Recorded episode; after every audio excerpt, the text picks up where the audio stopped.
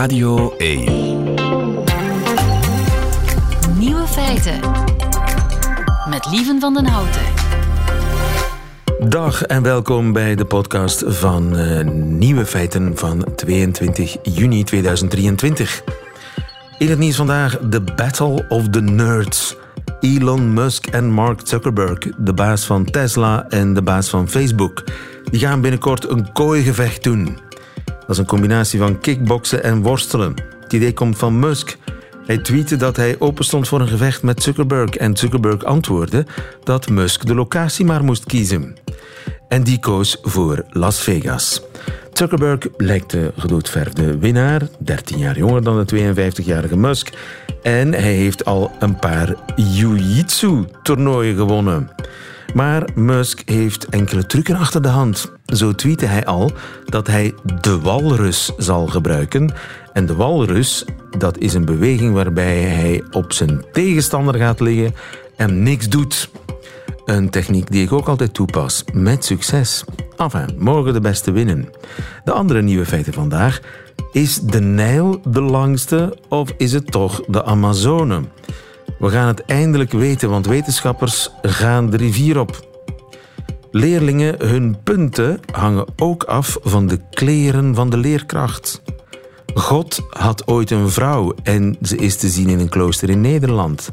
En Rika Ponet hakt het liefdesdilemma door van een luisteraar en Bas Birker zijn nieuwe feiten. Die hoort u in zijn middagjournaal. Veel plezier.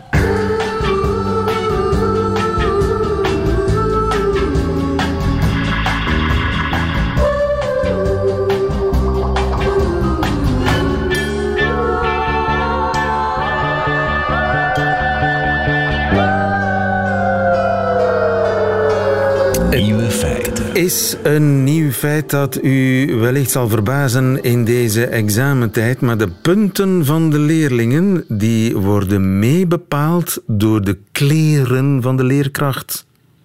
Pedro de Bruikere, goedemiddag.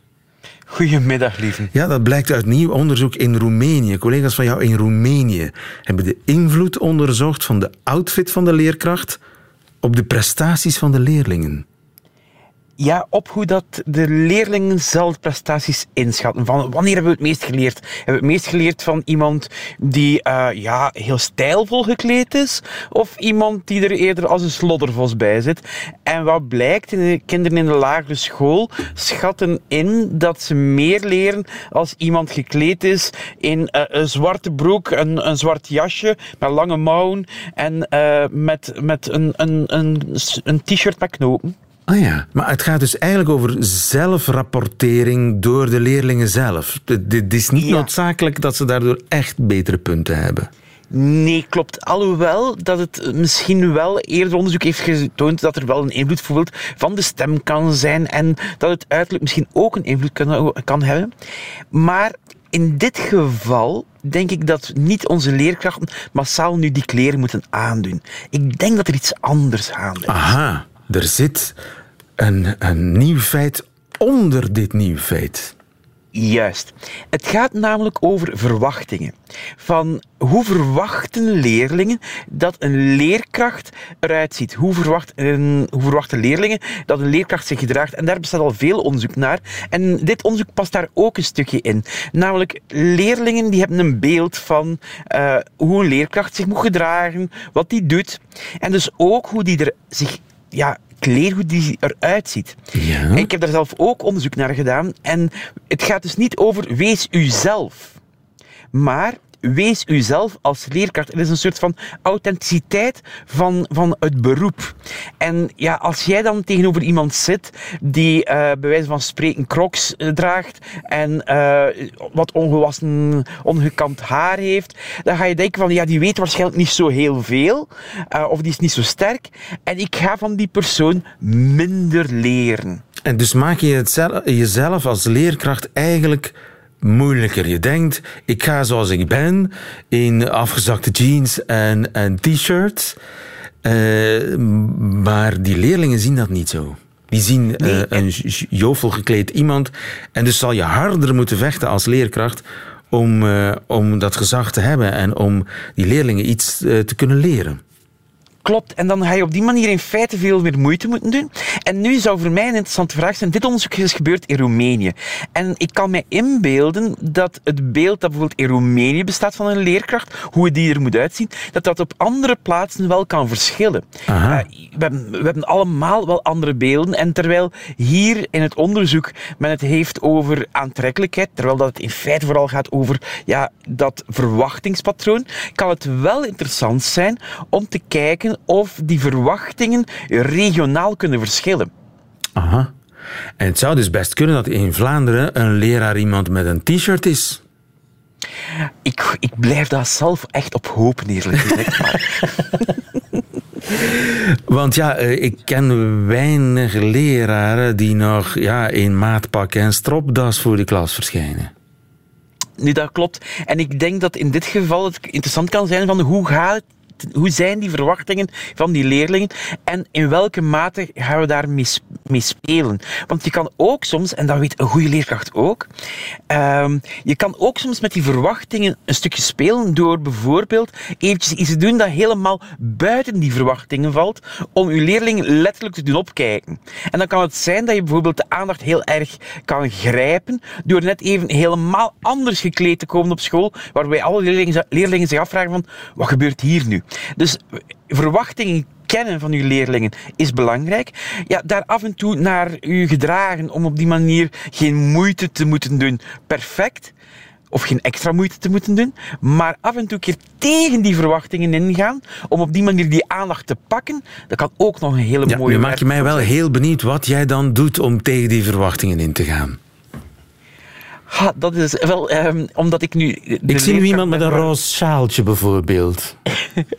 wel, eerlijk waar, ik, ik, ik heb er zelf al mee gespeeld. Uh, mijn, studenten Die, mijn studenten die weten dat mijn t-shirts bijna altijd iets te maken hebben met de les die ik geef. Ik heb 150 t-shirts in mijn kast liggen en elke les heb ik wel een t-shirt die commentaar geeft onderhuids uh, aan, over de leerstof. Ja, ja. Toen me zo'n beetje denken aan, aan Melissa Trump of, of Melania Trump. Hoe heet ze? Melania Trump die, die op, op bezoek ging bij een rampgebied en op haar jas stond I don't give a fuck.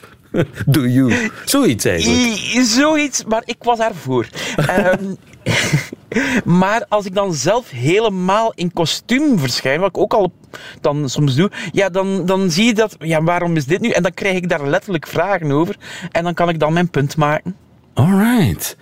Dus de, de, wat wel zeker is, is hoe de leerkracht eruit ziet, dat speelt een grote rol dat kan effectief een grote rol spelen. We zijn allemaal mensen met verwachtingen. En ja, als er dan dingen gebeuren die niet voldoen aan die verwachtingen, dat beïnvloedt ons gedrag. Knoop dat uh, in de oren, geachte heren en vrouwen, uh, leerkrachten. Dat uh, hoe je eruit ziet speelt wel degelijk een rol voor de klas. Dankjewel, Pedro de Bruikere. Goedemiddag. Goedemiddag. Vraag het aan Rika.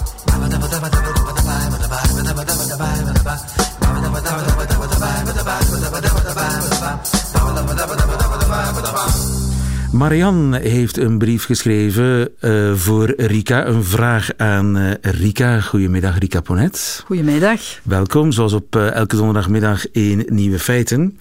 En Marianne die schrijft het volgende.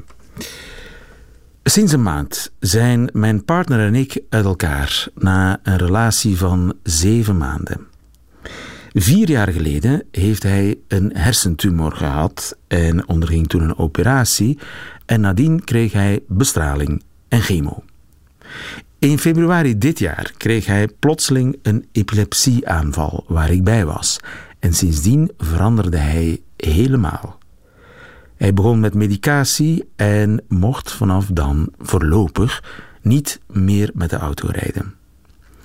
Hij kreeg twijfels over onze relatie en gedroeg zich de laatste twee maanden van de relatie heel erg wisselend.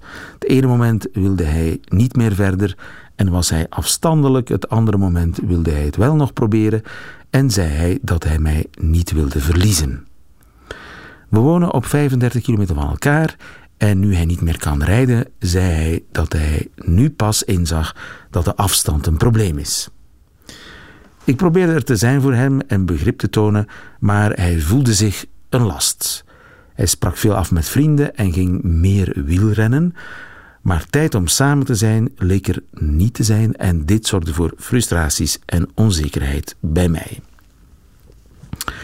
Hij bleef maar zeggen dat hij niet weet wanneer hij zich terug normaal zou voelen en dat dit nieuws en de onzekerheid dat het met zich meebrengt heel zwaar is.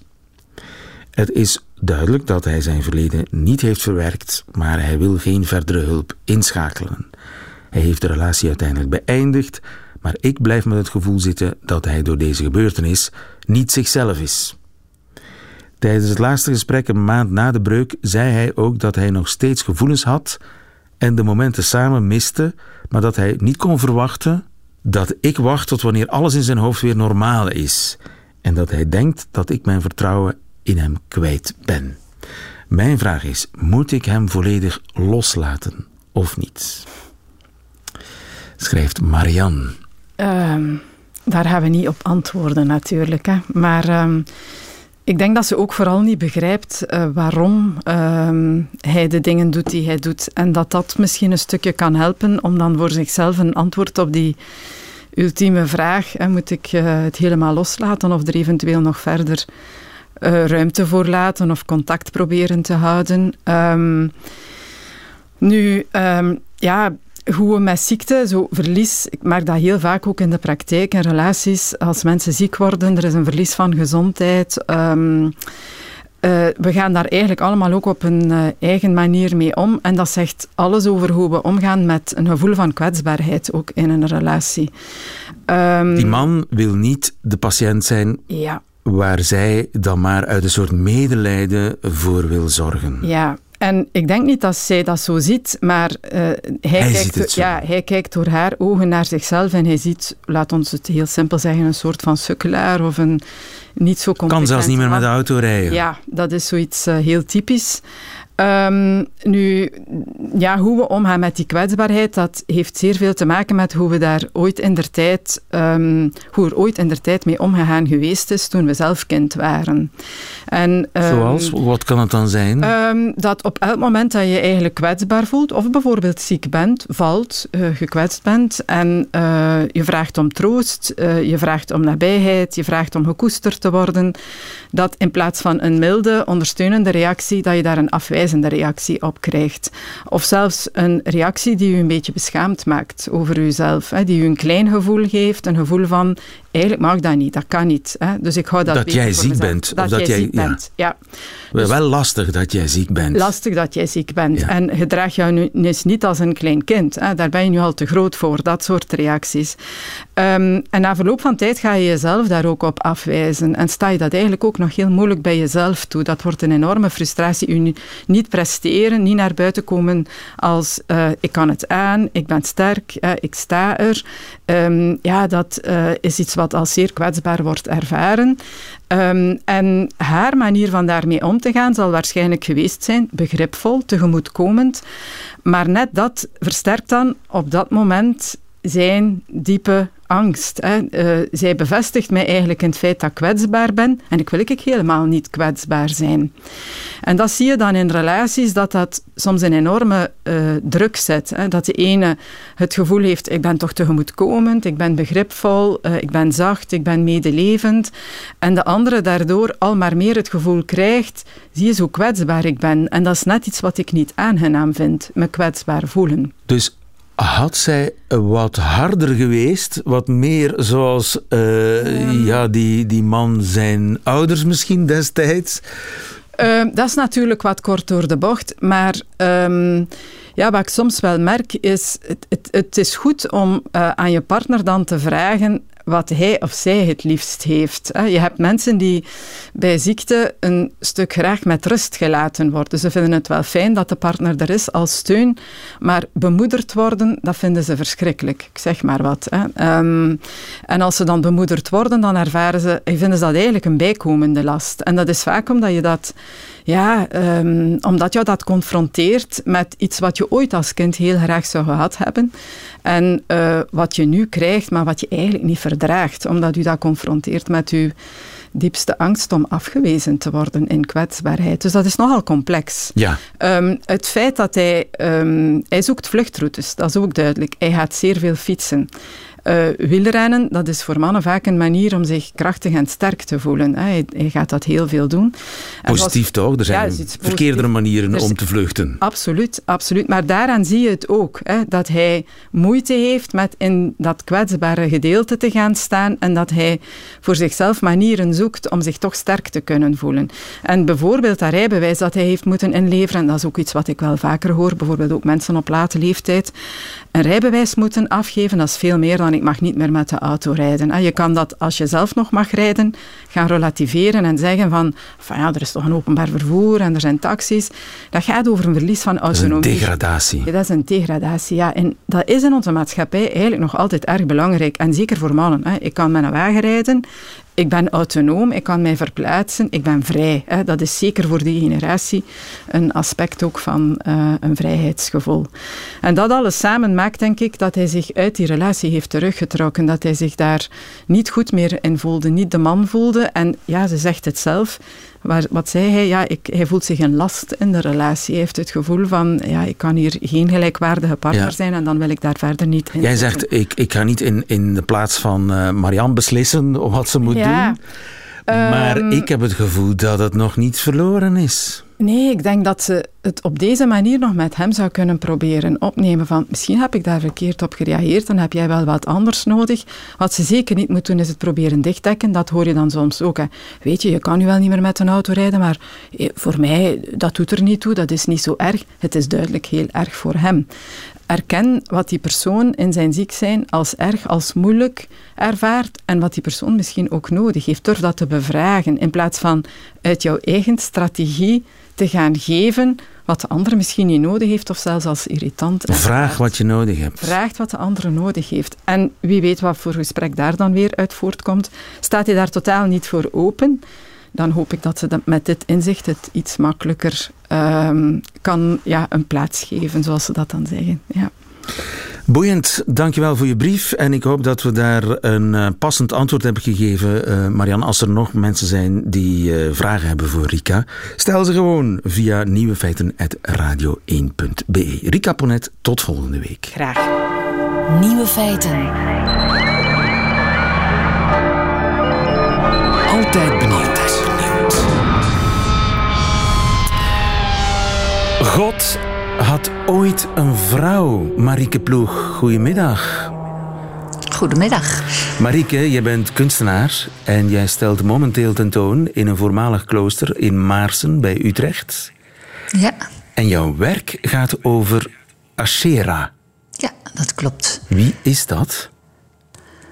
Ja, het werk heet Ashera's Terugkeer.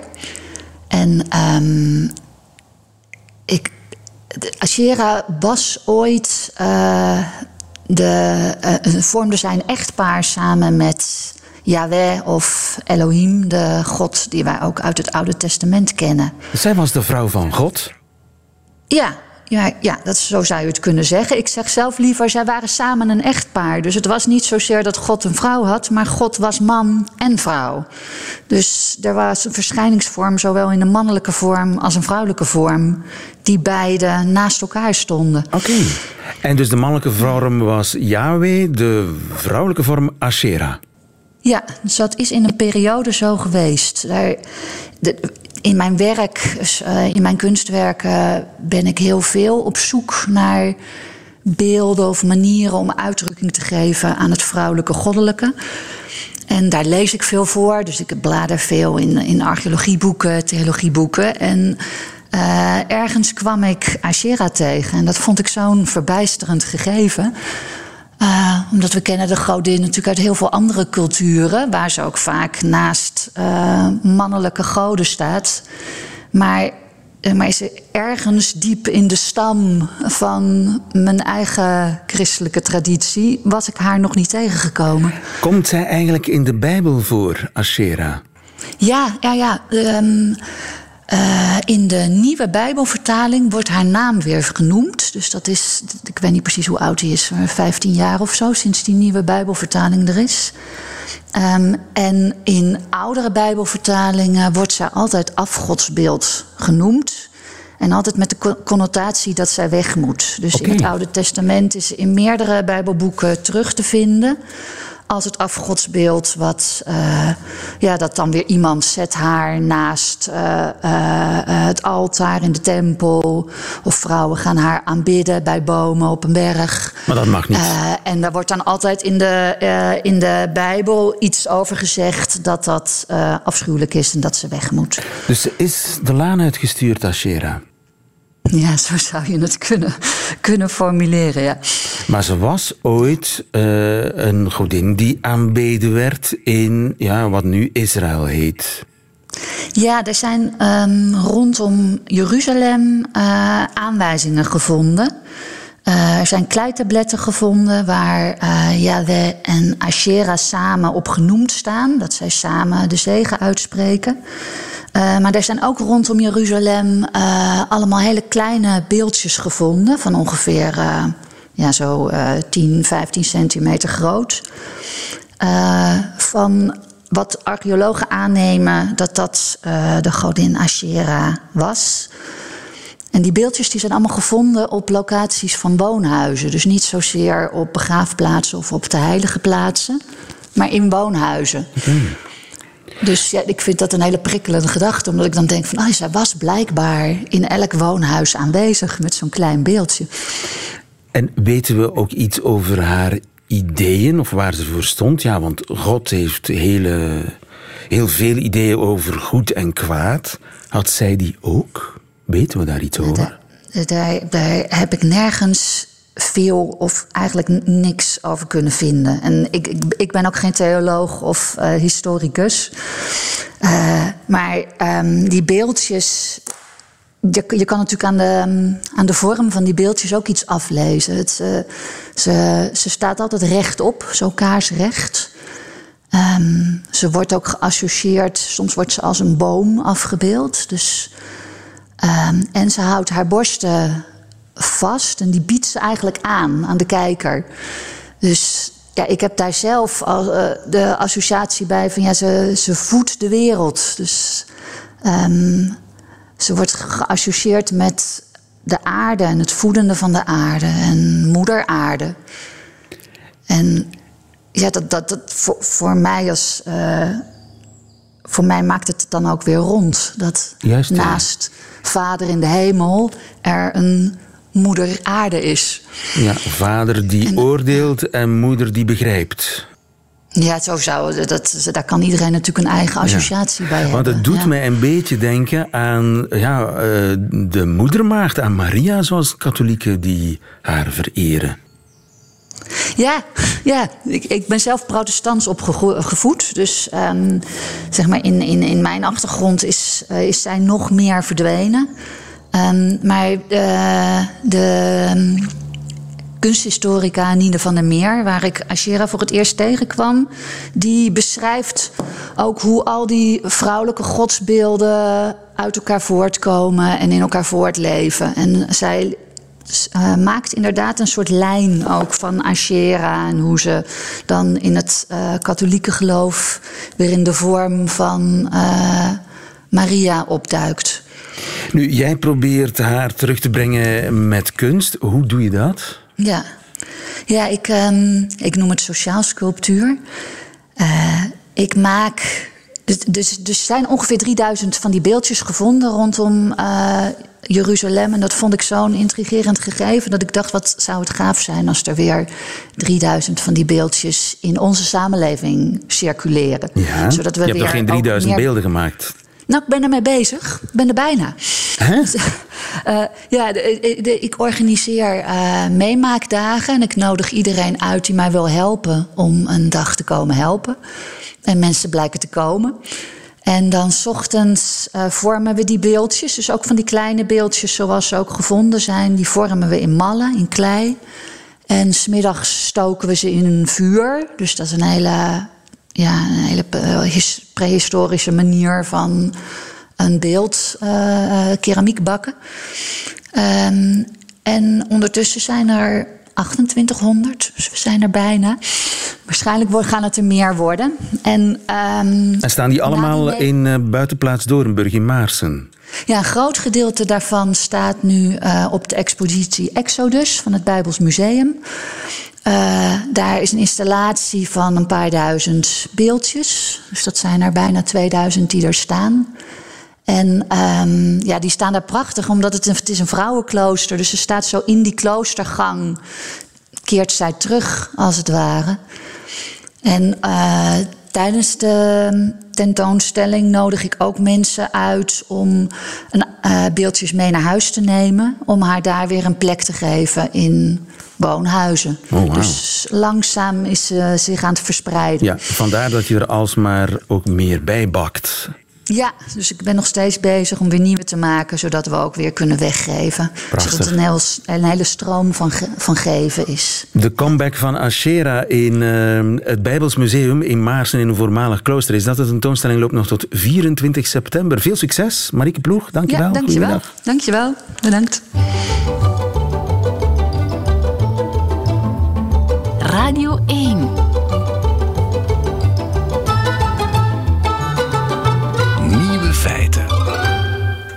We gaan het eindelijk weten wie de langste heeft. Egypte of Brazilië. De langste rivier, natuurlijk. Anne van Griensven, goedemiddag.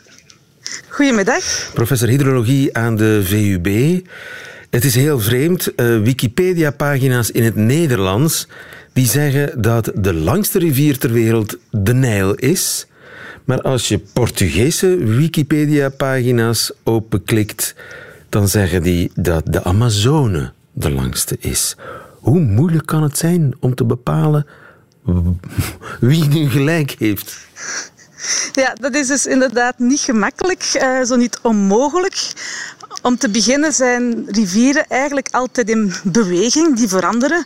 Uh, je kent wel ook wel meanderende rivieren die af en toe eens een, uh, een lus afsnijden, ja, dan worden ze ineens korter.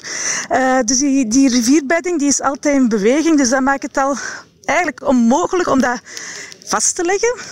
Je kan alleen een momentopname doen ten hoogste. En dan denk ik dat zeker bij zo'n grote rivieren als de Nijl en de Amazone, dat er heel veel uh, gezocht wordt ook wat is nu eigenlijk de bron. En dan zoeken ze om de langste rivier te kunnen zijn naar de verste bron. En die zoektocht die kan wel eens af en toe nieuwe bronnen opleveren, waar dat dan van gedacht wordt dat die rivier langer is dan bijvoorbeeld ze dachten. En dan, als je dan in competitie bent, zoals bij de Nijl en de Amazone, waar dat de lengte van de rivier eigenlijk heel dicht bij elkaar ligt. Dat gaat toch over een 7600 meter, uh, sorry, 6700 meter. Dan, uh, dan wordt het soms wel een beetje moeilijk om, ja. om echt de langste rivier te bepalen. Eigenlijk ja. zijn het sowieso allemaal schattingen. En met schattingen is het ook moeilijk om te zeggen wat is nu de langste. Hè? Er zit een foutenmarge op. Dus dat is heel moeilijk om te bepalen. Ja, waar begin je te meten? En uh, ja, welke kronkel tel je mee? En een overstroming kan plotseling de hele... Ja, een, een, een rivier leeft, hè? dat is geen dood ding. Dat maakt het natuurlijk allemaal moeilijk. En ik, ik neem even de officiële cijfers erbij. De Amazone is 6400 kilometer ongeveer. En de Nijl zou een 250-tal kilometer langer zijn. Maar dus de Amazone gaat nu uh, de uitdaging aan, want er gaat een, een internationaal team van wetenschappers en avonturiers die gaan de lengte echt ook gaan vastleggen. Ja, uh, dat is dus inderdaad een, een, wild project om een bootje de Amazone af te gaan varen. En dat lijkt me wel een heel uh, wild plan. Om te beginnen begint de Amazone in de Andes, in het gebergte, in een koude, kale omstandigheden. Dat is daar echt een bergstroompje. En dat loopt dan verder en dat komt dan uit in het oerwoud. Dat staat dan ook vol met bomen, uh, die natuurlijk af en toe omvallen. En dan natuurlijk de vaarweg blokkeren. Dus ze daar vlot met een bootje overal door kunnen gaan, dat lijkt mij een hele uitdaging. Ze gaan dat bootje zeker af en toe uit het water moeten halen om dan via het land misschien even rond te lopen. En dan wordt de, rivier natuurlijk zeer groot. En om dan met klein bootje daarin verder te gaan, dat lijkt me dan ook weer een uitdaging. Dat wordt echt wel een zeer sterke stroom, met ook watervallen hier en daar. Dus het is zeker een heel uh, moedig plan, ja. Ja. Je zou toch denken, luchtfoto's moeten een oplossing bieden, satellietfoto's? Ja, dat, is inderdaad iets waar we heel veel mee bezig zijn. We kunnen al heel veel zien vanuit de lucht. Maar uh, als het dan gaat over kleine riviertjes, dan wordt het toch ook alweer moeilijk. Uh, die, die stromen ook in veel kronkels. En als er dan bomen staan, dan kun je dat ook niet meer waarnemen. En die meanders, die maken natuurlijk dat de rivier veel langer is dan als je dat gewoon een, zo ja. veronderstelt dat dat een rechte lijn is. Ja. Uh, dus die meanders kunnen nog altijd heel moeilijk vastleggen. Um, en ook in, in bijvoorbeeld vlakke gebieden is het ook heel moeilijk om te bepalen in welke richting het water eigenlijk stroomt. Uh, er zijn zelfs rivieren, bijvoorbeeld een zijrivier van het Victoriameer, dus deel van de Nijl. In sommige seizoenen stroomt die naar ene kant een gedeelte ervan en in een ander seizoen stroomt een gedeelte naar een weg van het Victoriameer. Dus dan moet je, kun je ook vragen van ja, hoort het er nu bij of hoort het er nu niet bij? Um, en zo zijn er ook moeilijkheden bijvoorbeeld bij stromen die in de woestijn beginnen, die eigenlijk meestal geen stroom zijn. Maar als het dan eens regent, toch water afvoeren en dan toch ineens verbonden zijn met een andere rivier. Dat is bijvoorbeeld ook met de Nijl gebeurd. Uh, de Centraal-Afrikaanse Republiek was lang niet geconnecteerd of men dacht niet dat die uh, verbonden was met de Nijl. Maar dan zo'n dikke twintigtal jaar geleden hebben ze ontdekt dat er toch een, een, gedeelte van het water vanuit dat land dus naar de Nijl kan lopen. Ja, het is dus niet zo simpel om te bepalen hoe lang een rivier is, maar kennelijk is het wel heel belangrijk. Het is blijkbaar heel belangrijk voor de eer van... Uh, mensen die daar wonen of misschien wetenschappers die daarmee bezig zijn. Uh, ja, het is, het is denk ik vooral daar te zoeken waarom het belangrijk is. Ego's van mannen uh, vaak. Ja, misschien. Uh, uiteindelijk is het toch vooral belangrijk uh, of er een goed beheer is, of er voldoende water is, of, of uh, alles goed onder controle is, of er geen droogtes en overstromingen gaan komen. En of dat er voldoende communicatie is tussen alle landen die verbonden worden door zo'n rivieren. dat is voor mij dan toch nog net iets belangrijker. Lijkt mij ook. Anne van Griensven, dankjewel toch voor je uitleg. Goedemiddag. Graag gedaan. Radio 1. Nieuwe feiten. Ziezo, dat waren ze, de nieuwe feiten van vandaag, 22 juni. Alleen nog die van Bas Birker, die krijgt u nu in zijn middagjournaal. Nieuwe feiten. Middagjournaal.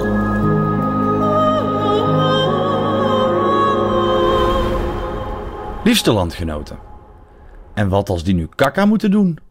Aan het woord is Nano Birker van 9 op de televisie gaat het over een duikboot en in mijn hoofd krijgt het begrip rijke stinkert ineens een andere betekenis. Even alle menselijke tragedies en terechte vergelijkingen met de onevenredige hoeveelheid aandacht ten opzichte van vluchtelingenboten terzijde. Goede vraag. Wat als die nu kaka moeten doen? Ik heb nooit lang opgesloten gezeten, laat staan met vijf, maar het lijkt me een proces in fases. In het begin is de sfeer luchtig. Allee, voor dat geld hadden ze toch wel wat ruimere zitplaatsen kunnen voorzien, zal Robert constateren. De flauwe plezante zegt dat het mazzel is dat er geen dikke mensen zijn ingeschreven. Dan waren we wel sneller beneden, antwoordt de nuchtere wetenschapper. Hallo, wanneer komt de Doos met de tax-free winkel? doorbreekt de Rudy de stilte na twee minuten duiken. De flauwe plezante heet altijd Rudy. De Rudy. En wat is het in-flight entertainment? Finding Nemo? Titanic antwoordt Klaas. Klaazen zijn saai. Klaazen zijn de Rogers onder de Walters.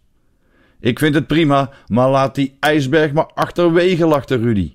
IJsbergen zijn voor sla en zelfs dat haal ik nog voor mijn smos. Sla is voor konijnen en het enige konijnerige dat deze jongen doet is zo vaak mogelijk van Wippenstein. Na een uurtje vallen in slow motion ontdekte Rudy een probleem. Houston, we have a problem. I can't hear you.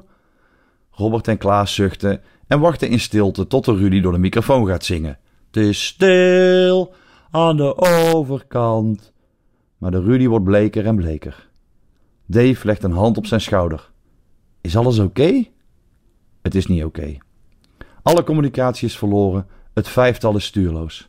Het rommelt in Rudy zijn hoofd en in zijn darmen. Twee uur later is het de bemanning volledig duidelijk dat hun lot bezegeld is. Trek eens aan mijn vinger, zegt de Rudy. Niemand lacht. En dan kan hij het niet meer houden. De Rudy laat de langste, meest onvrijwillige scheet ooit. Niemand houdt het droog. In het obligate, nu komt het ineens wel heel dichtbij interview met een Vlaming die elf jaar geleden bijna in een andere duikboot had gezeten, vertelde ene Johan dat er in het contract wel acht keer het woord dood stond. Terecht.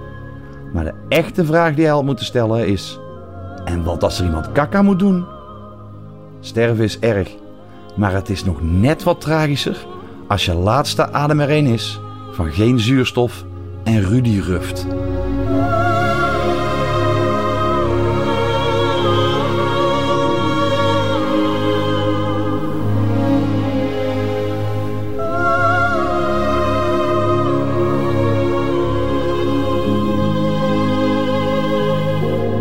Het middagjournaal met en van Bas Birker. Einde van deze podcast hoort u liever de volledige nieuwe feiten met de muziek erbij.